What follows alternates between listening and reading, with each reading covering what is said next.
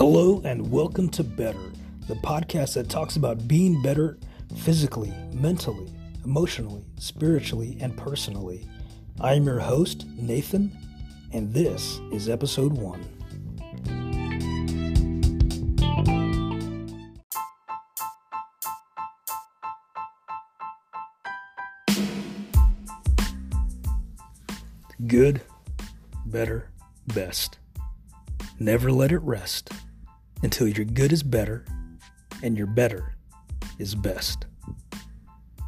You ever heard that before? It's cute. It's catchy. It rhymes. And it's motivating. But the problem is that it's also limiting. It puts a limit. It creates a ceiling for your opportunity for greatness.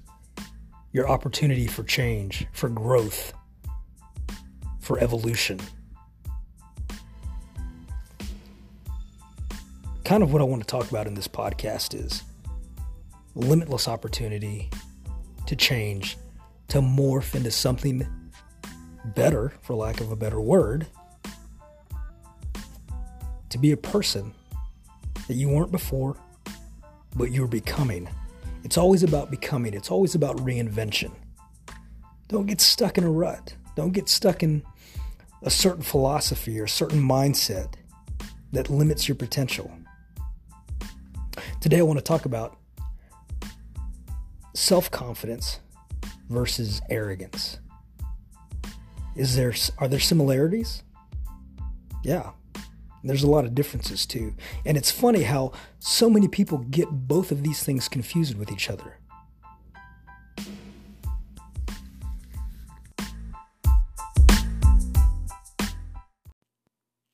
So we're talking again, like I said in the intro, about self-confidence versus arrogance. And it's funny how so many people confuse these two as if they are the same thing, but they're completely different. I think where I want to start is with arrogance. So arrogance is the act, and everybody pretty much knows this, is the act of making yourself feel more superior to others because you actually have a lack of confidence.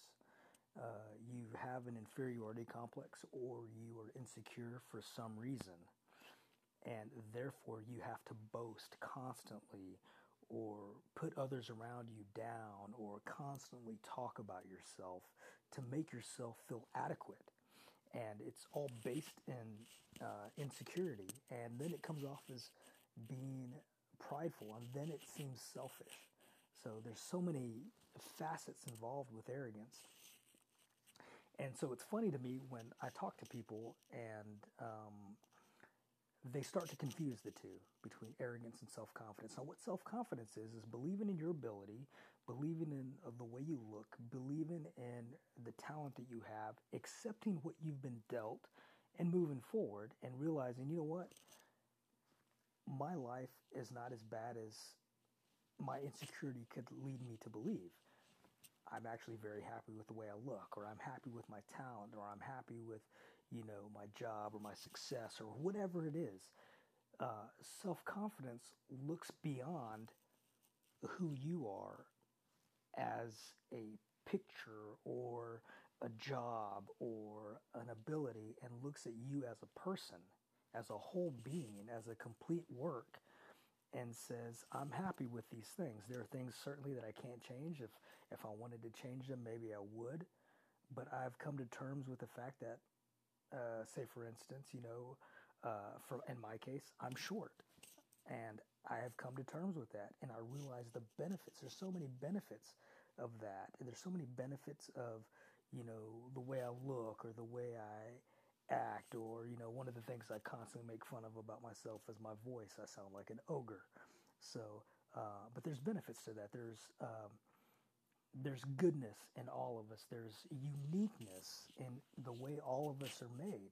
So self-confidence takes the approach that I'm not going to focus on myself, even though self is in there. I'm not going to take, a look at myself constantly and try to measure up to somebody else. I'm going to be happy with who I am. So self-confidence is really just contentment and satisfaction with who you are. And where does that play in the line of being better? This whole podcast is about being better. Well, when you can look at yourself, take yourself out of the equation, your insecurity, your doubt, your self-hatred, all these negative things, and you start loving yourself and you start seeing yourself the way you want others to see you. I have this saying that I tell people a lot is, if you don't think you're a 10, nobody else will. So if you start looking at yourself every day, and I also joke with a lot of people about this, they'll say, hey, Nathan, how are you doing? And I'll say, well, I got to tell you what, I woke up this morning and I looked in the mirror and I saw the most handsome man on the planet staring back at me. And I go through this whole little routine, and I've been doing that for a couple of years now. And the more I've said it, the more I believe it. And it's building self-confidence. But the other amazing facet of self-confidence is that you can pull yourself out of the equation and look at others and see the goodness in them, because you're not focused on yourself anymore. So it doesn't matter if there's somebody else who's taller than you or more handsome or more beautiful or more successful. You can look at them and see the beauty in who they are and applaud that, because after all, that's what being better is really all about. It's not looking at who you are, but looking at others and the world around you and how you fit in and how you can make a difference and bring something to the table, because that's ultimately what this is. Being better is all about, what do I have to bring to the table? What do I have to add to the conversation?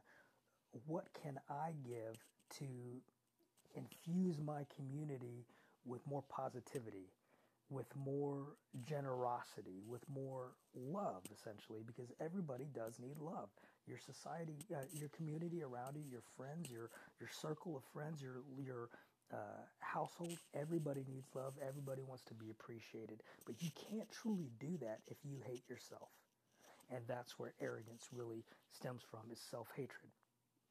So arrogance will pull from things that it sees or small successes and make them monumental, even though they're just small successes. But then it works like self-confidence. The more you say it, the more you believe it. So if you keep saying that you're superior to someone else, then you'll believe that you're superior to someone else.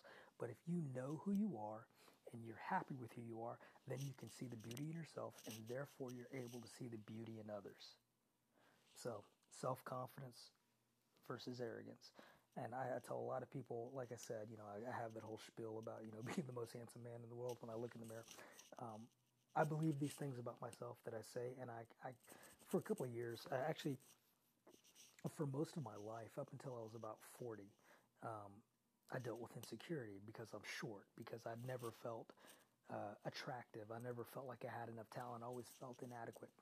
And I would bring that kind of negativity into friendships, into dating relationships, and it's just corrosive. It's like a cancer, and it tears apart the fabric of a quality relationship, because it causes you to focus so much on yourself that you're not focusing on the other person, you're not focusing on friends, you're not focusing on family, and you could be so much more valuable to them if you were secure in who you were, so then you can build them up when they have insecurities. Because if you're always beating yourself up, then they can never have you as a person that they can go to rely on, to lean on whenever they're feeling low. Because why would they add more onto your plate if you've already added a full plate of negativity? So, having said all that, self-confidence cleans the plate. So now you have enough room for everybody else. You have enough. You have a shoulder to cry on. You have the ability to build up and encourage someone whenever they are feeling, less than perfect or inadequate, and you can boost their self-confidence just by being who you are and being comfortable in your own skin. So being better, and that topic this week, self-confidence versus arrogance. That's being better mentally. That's being better spiritually. You see yourself for who you are. You're being a better person all the way around. You can be happy with who you are and happy with what you're bringing to the table. So I'll come back in a minute with a final thought. So I'm back with the final thought, and it is this. Be good to yourself and be good to those around you. Remember, if you don't act like a 10, nobody else will treat you like one. Thanks for listening.